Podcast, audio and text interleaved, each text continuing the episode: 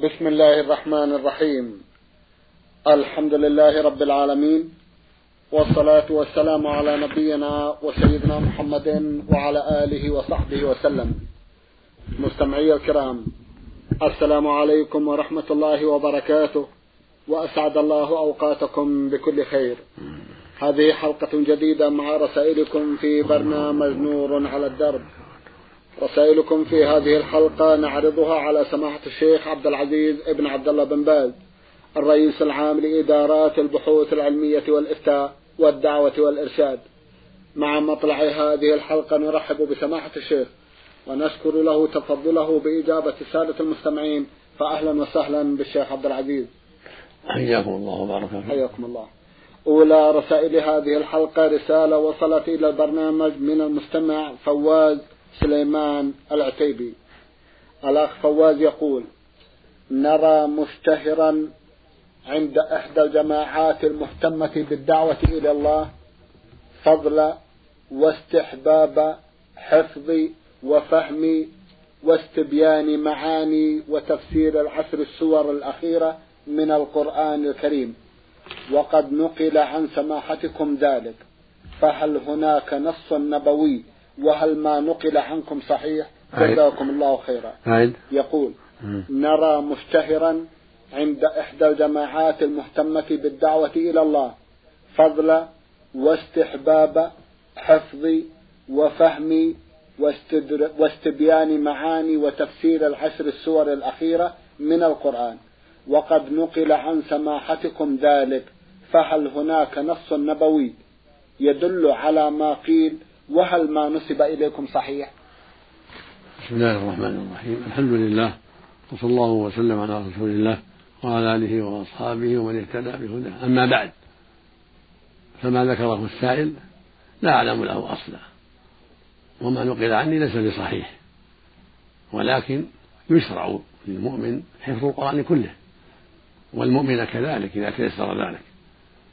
أما تخصيص العشر الأخيرة باستحباب خاص فلا أعلم له أصلا.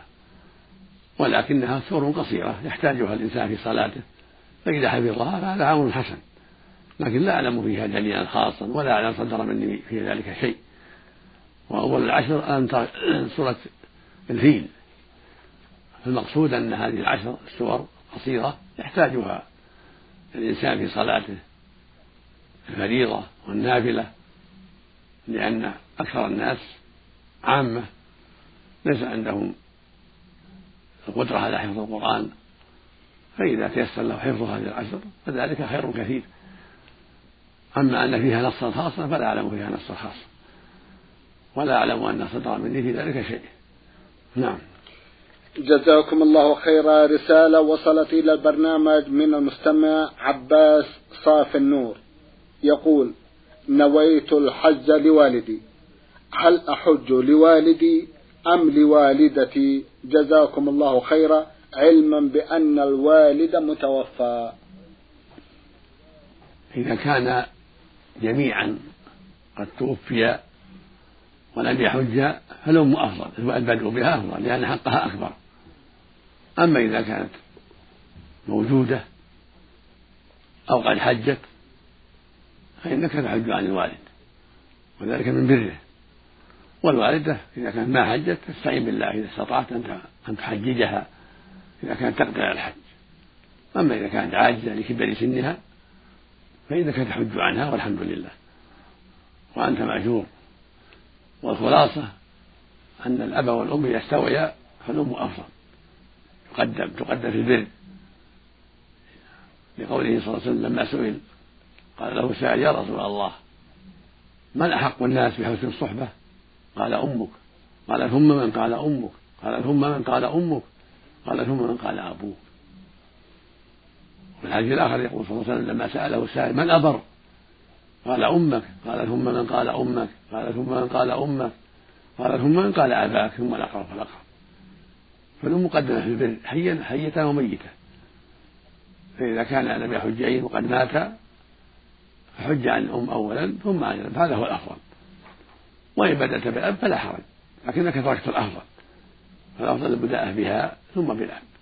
وهكذا إذا كان موجودين ويعجزان عن الحج وأنت تستطيع تحجيجهما حججهما جميعا.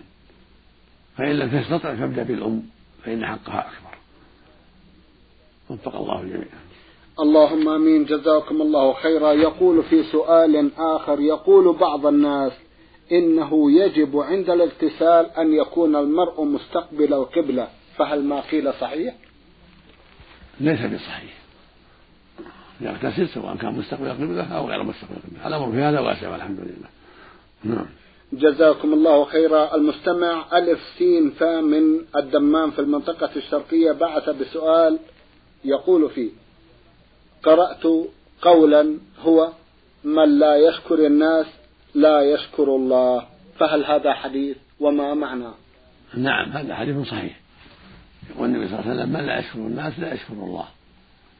يعني أن من كان من طبيعته وخلقه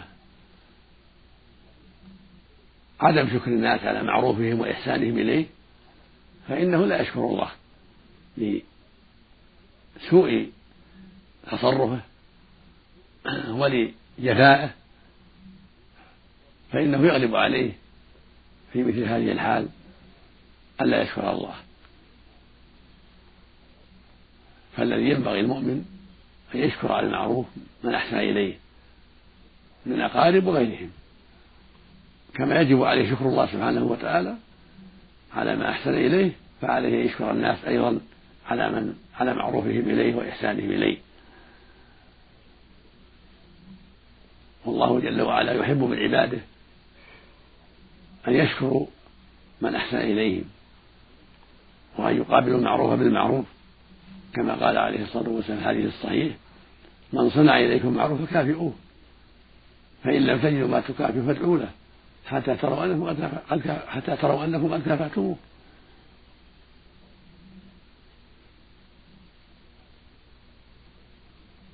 ولهذا يشرع للمؤمن أن يدعو لمن دعا له وأن يقابل من أحسن بالإحسان وأن يثني عليه خيرا في مقابل إحسانه إليه وبذل المعروف له. هذا من مكارم الأخلاق ومحاسن الأعمال. نعم. جزاكم الله خيرا. يقول قرأت في أحد الكتب وهو كتاب حكم وإرشادات يقول صاحب هذا الكتاب هذه الوصية كن راجيا عفو الله تعالى ورحمته وحسن الظن بالله عز وجل. أرجو من سماحتكم أن تتفضلوا بشرح هذه العبارة. جزاكم الله خيرا. يجب على المؤمن دائما وهكذا المؤمنة أن يسير إلى الله في أعماله وأقواله بين الخوف والرجاء وحسن الظن بالله سبحانه وتعالى. لأن الله جل وعلا أمر عباده بأن يحسنوا به الظن وبأن يخافوه ويرجوه فقال جل وعلا فلا تخافوهم وخافوني إن كنتم مؤمنين. قال سبحانه فمن كان يرجو لقاء ربه فليعمل عملا صالحا. قال وإياي فارهبون. فالمؤمن مأمور برجاء ربه وخوفه سبحانه. فيخافه ويرجوه. قال تعالى نبئ عبادي أني أنا الغفور الرحيم وأن عذابي هو العذاب الأليم. قال سبحانه غافر الذنب وقابل التوب شديد العقاب. والمعنى حث الناس على الخوف والرجاء. فلا يقنط ولا يأمن ولكن يرجو الله ويخاف. ويجتهد في العمل الصالح وترك ما حرم الله عليه. ويحسن ظنه بربه وأنه سبحانه يوفي بما وعد وهو الكامل وهو الكريم الجواد. فمن أدى ما عليه فالله جل وعلا سيوفي له بما وعده من الخير. أما إن قصر ولم يقم بالواجب فلا يلوم إلا نفسه. وصح عن رسول الله عليه الصلاة والسلام أنه قال يقول الله عز وجل أنا عند ظن عبدي بي وأنا معه إذا دعاني. وقال عليه الصلاة والسلام لا يموتن أحد منكم إلا وهو يحسب إلا وهو يحسب ظنه بالله. ولا يستقيم له هذا إلا إذا أحسن الفعل إذا أحسن العمل إذا اتقى ربه وجاهد نفسه وحذر محارمه فإن هذا هو الذي يستطيع أن يحسن ظنه بربه. أما من ساءت أعماله وساءت أقواله فكيف يستطيع يحسن ظنه بربه وقد بارزه بمحاربة وتعدى حدوده وترك أوامره وارتكب نواهيه؟ هذا تحسينه تحسينه الظن بربه في هذه الحال غرور وخداع من الشيطان. فمن ساء فعله ساء ظنه. فالواجب على كل مؤمن مؤمن أن يراقب الله سبحانه وأن يجتهد في طاعته. وترك معصيته وأن يحسن الظن به سبحانه لكونهم لكونهما قاما بما يجب وترك ما نهى الله عنه. نعم. جزاكم الله خيرا من الجمهورية العربية اليمنية صنعاء رسالة بعثت بها الأخت تقية محمد. لها في رسالتها سؤالان.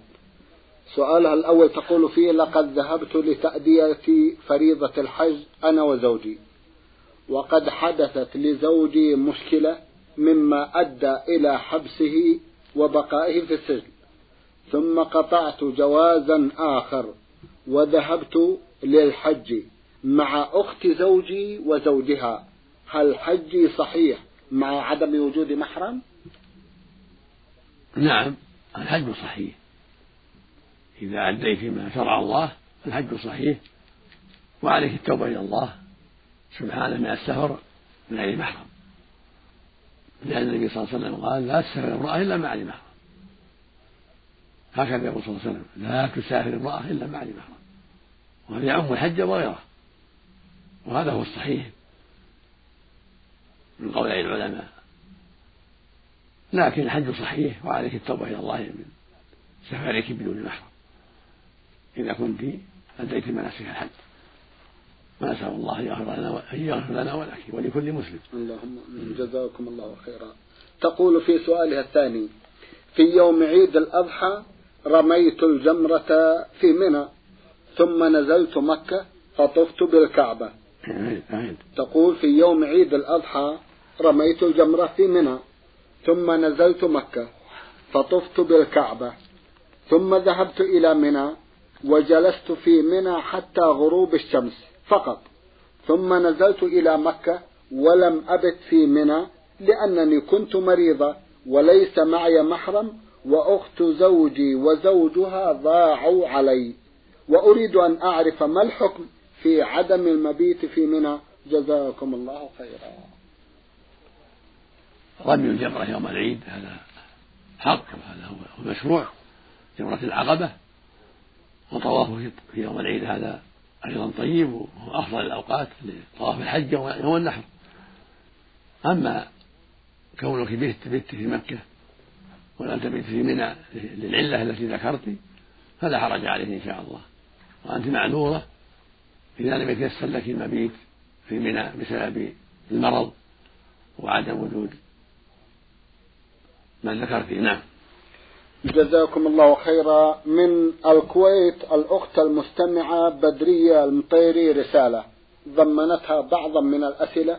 في أحدها تقول هل يجوز بعد الانتهاء من قراءة القرآن الكريم أن نقول صدق الله العظيم؟ هذا ليس له أصل. يفعله الناس ولكن ليس له أصل في الشرع ولا نعلم عليه دليلا فتركه أولى وأحوط. لأنه لم يرد عن النبي صلى الله عليه وسلم ولا عن الصحابة رضي الله عنهم أنهم كانوا إذا فرغوا من القراءة قالوا صدق الله العظيم. والعبادات توقيفية. وقد قال عليه الصلاة والسلام في الحديث الصحيح من عمل عملا ليس عليه أمرنا فهو رد. فالذي أنصح به ترك ذلك. نعم. جزاكم الله خيرا. ما هو تفسير قوله تبارك وتعالى؟ أعوذ بالله من الشيطان الرجيم. إنما يخشى الله من عباده العلماء. هذه الآية العظيمة فيها الثناء العظيم على أهل العلم بالله وبدينه وعلى رأسهم الرسل والأنبياء عليهم الصلاة والسلام. هم أئمة العلماء وهم رؤوس العلماء. ثم العلماء بشريعة الله بعد الأنبياء والرسل. هم خلفاء الرسل وهم أهل الخشية لله الخشية الكاملة. فالمعنى إنما يخشى الله خشية كاملة العلماء بالله وبدينه وبأسمائه وصفاته وحقه على عباده وكمال قدرته وكمال علمه. وليس معناه نفي خشية عن غير العلماء. كل مسلم يخشى الله. كل مسلم مسلمة يخشى الله. لكن الخشية تفاوت. كل من كان أعلم بالله صارت خشيته أكبر وأعظم وأكمل. والرسل أكمل الناس خشية. وأكملهم وأفضلهم نبينا محمد عليه الصلاة والسلام. فقد صح عنه أنه قال عليه الصلاة والسلام أما والله إني لأخشاكم لله وأتقاكم له عليه الصلاة والسلام. والرسل جميعا هم أخشى الناس لله والأنبياء كذلك. ثم يليهم العلماء.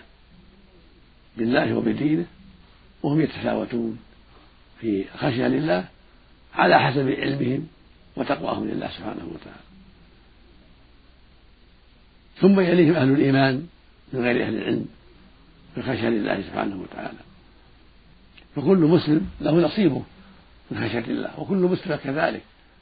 لكن على حسب العلم بالله وبدينه يكون تفاوت الخشية. نعم. جزاكم الله خيرا. تسأل عن بعض الكتب لو تكرمتم سماحة الشيخ وتطلب رأي سماحتكم فيها. فذكرت مثلا كتاب تحفة العروس. الكتب تختلف. وأحسنها وأصدقها وأعظمها وأوجبها كتاب الله القرآن. هو أحسن كتاب وأصدق كتاب وأعظم كتاب. وهو أصل الدين وأساسه فنصيحتي لكل مسلم مسلمة العناية بالقرآن تلاوة وتدبرا وحفظا وفهما وعملا. هو أحسن كتاب وأصدق كتاب. فأوصي كل مسلم مسلمة بالعناية بكتاب الله وحفظ ما تيسر منه وقراءته نظرا بالتدبر والتعقل والعمل وإذا تيسر حفظه فذلك فضل عظيم. مع الإكثار من التلاوة والتدبر والتعقل والفهم والمذاكرة مع العلماء والزملاء في المعاني ومراجعة كتب التفسير المعتمدة كابن جرير وابن كثير والبغوي ونحوها لمعرفة المعاني من كتاب الله عز وجل. ثم يلي ذلك كتب السنة. كتب الحديث الشريف وأولاها وأصحها الصحيحان صحيح البخاري وصحيح مسلم.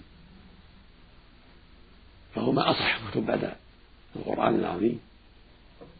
ثم السنن الأربع سنن أبي داود والترمذي والنسائي وابن ماجه. فهذه كتب عظيمة في الحديث الشريف ولكنها ليست من الصحيحين بل هي دون الصحيحين. لأن فيها بعض الأحاديث الضعيفة. ويلتحق بذلك. مسند أحمد رحمه الله ومطأ مالك وسنن الدارمي والدار قطني وصحيح الحاكم وصحيح ابن حبان هذه كتب مفيدة عظيمة لكن فيها الضعيف وفيها الصحيح.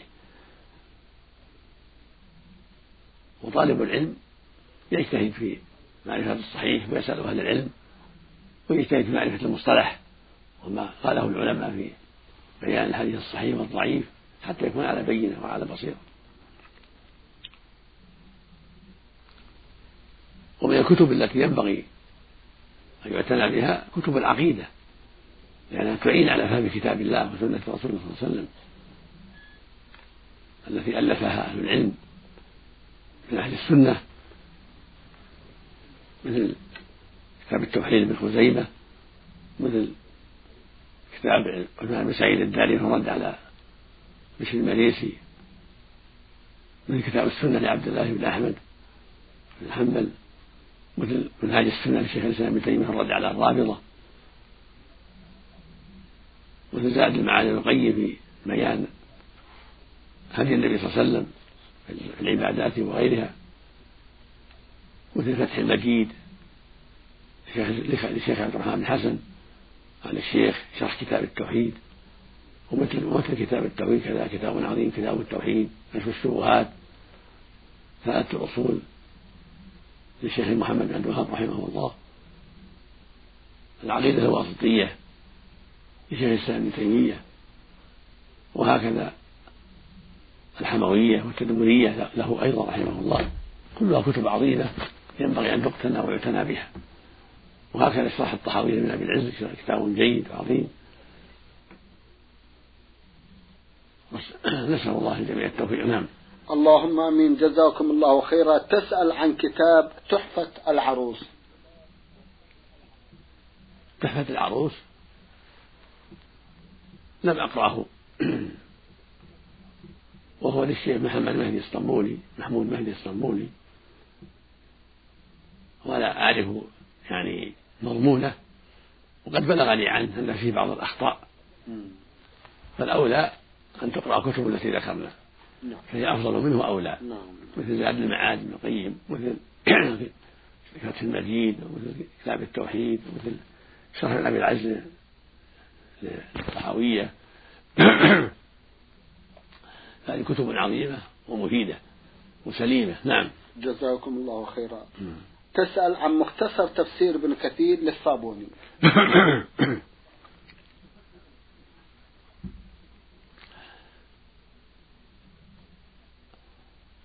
أنصح بتركه لأن فيه بعض عليه بعض الملاحظات. فأنصح بتركه نعم. جزاكم الله خيرا. ننتقل بعد هذا إلى رسائل أخرى من رسائل هذا البرنامج فهذه رسالة وصلت إلى البرنامج من إحدى من أحد الإخوة المستمعين هو حسني حسني حسن عمرو من جدة. أخونا له سؤال يقول فيه حكيت لزوجتي في البيت عن رجل كذب علي في أمور ولم يوف بوعوده معي. هل يعتبر هذا غيبة ونميمة في حق هذا الرجل بالرغم من أن هذه الصفات السيئة حصلت منه؟ عيد. يقول حكيت لزوجتي في البيت عن رجل كذب علي في أمور ولم يوف بوعوده معي. هل يعتبر هذا غيبة ونميمة في حق هذا الرجل؟ بالرغم من أن هذه الصفات السيئة قد حصلت منه.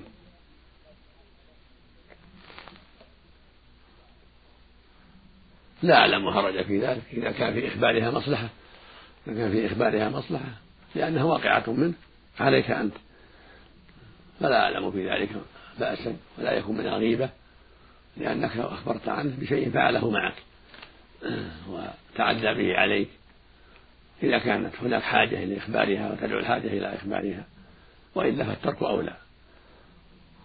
لأني أخشى أن تكون غيبة إذا كان ليس هناك مصلحة في إخبارها. جزاكم الله خيرا. يقول أرجو تفسير هذه الآية الكريمة. يا بني آدم خذوا زينتكم عند كل مسجد. على ظاهرها السنة أن يأخذ المؤمن زينته إذا ذهب للصلاة يعني ملابسه الحسنة الجميلة. واحتج بها العلماء أيضا على وجوزة العورة ولكن الآية فوق ذلك تدل على أنه يشرع له مع العورة أخذ الزينة. وأن تكون عليه الملابس الحسنة الجميلة عند قيامه بين يدي الله سبحانه وتعالى. نعم. جزاكم الله خيرا. بعد هذا رسالة وصلت إلى البرنامج من الأخت المستمعة ألف باتا من مكة المكرمة. أختنا تسأل عن صفة سجود الشكر. جزاكم الله خيرا. سجود الشكر مثل سجود الصلاة وسجود التلاوة. إذا بشر بشيء يسره سجد لله شكرا. وقال فيه سبحان ربي الأعلى سبحان ربي الأعلى. وحمد ربه سبحانه وتعالى. وأثنى عليه. ودعا ربه أن الله يبارك له فيما يسر الله له. ويزد عليه من فضله بما ينفعه في الدنيا والآخرة. حتى ولو كان على غير وضوء مثل سجود التلاوة. لا يشترط له الوضوء على الصحيح. فإنه إذا بشر قد يبشر وليس على وضوء قد يقرأه وليس على وضوء يقرأ عن ظهر قلب. فإذا مر بالسجدة سجد. وإن كان على غير وضوء على الصحيح وهكذا إذا بشر بولد أو فتح للمسلمين ضد عدوهم أو شفاء مريض وسجد لله شكرا فلا حرج عليه. وإن كان على غير وضوء.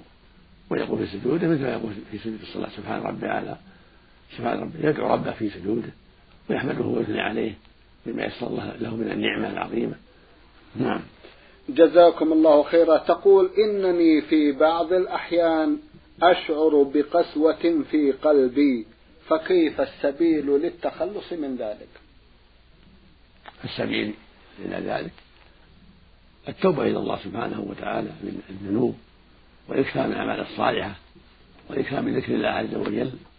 هذه من أسباب زوال القسوة. الإكثار من ذكر الله وجهاد النفس في طاعة الله وترك معصيته والحرص على التوبة مما سلف من السيئات والاستقامة عليها.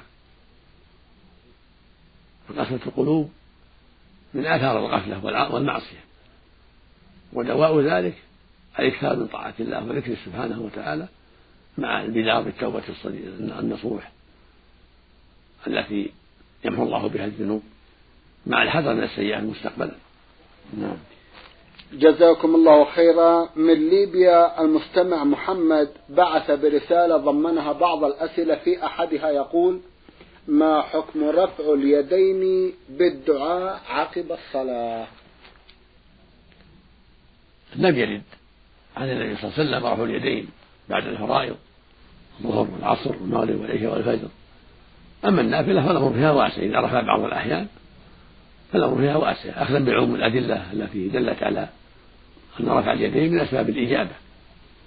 رفع اليدين من أسباب الإجابة فإذا رفع بعض الأحيان بعد صلاة النافلة أو في أوقات أخرى فذلك من أسباب الإجابة. أما كون يلزم كل ما صلى يرفع يديه في النافلة فلولا ترك ذلك. لأن هذا لم يحفظ عن النبي صلى الله عليه وسلم. اللهم صل عليه. فدل ذلك على أنه لم يكن يفعله دائما. أما كن يفعله بعض الأحيان فلا بأس إن شاء الله لعموم الأدلة. جزاكم الله خيرا. سماحة الشيخ في ختام هذا اللقاء أتوجه لكم بالشكر الجزيل بعد شكر الله سبحانه وتعالى على تفضلكم بإجابة السادة المستمعين. وآمل أن يتجدد اللقاء وأنتم على خير. نرجو ذلك. مستمعي الكرام كان لقاؤنا في هذه الحلقة مع سماحة الشيخ عبد العزيز ابن عبد الله بن باز الرئيس العام لإدارات البحوث العلمية والإفتاء والدعوة والإرشاد. شكرا لسماحته. وأنتم يا مستمعي الكرام شكرا لاستماعكم. والسلام عليكم ورحمة الله وبركاته.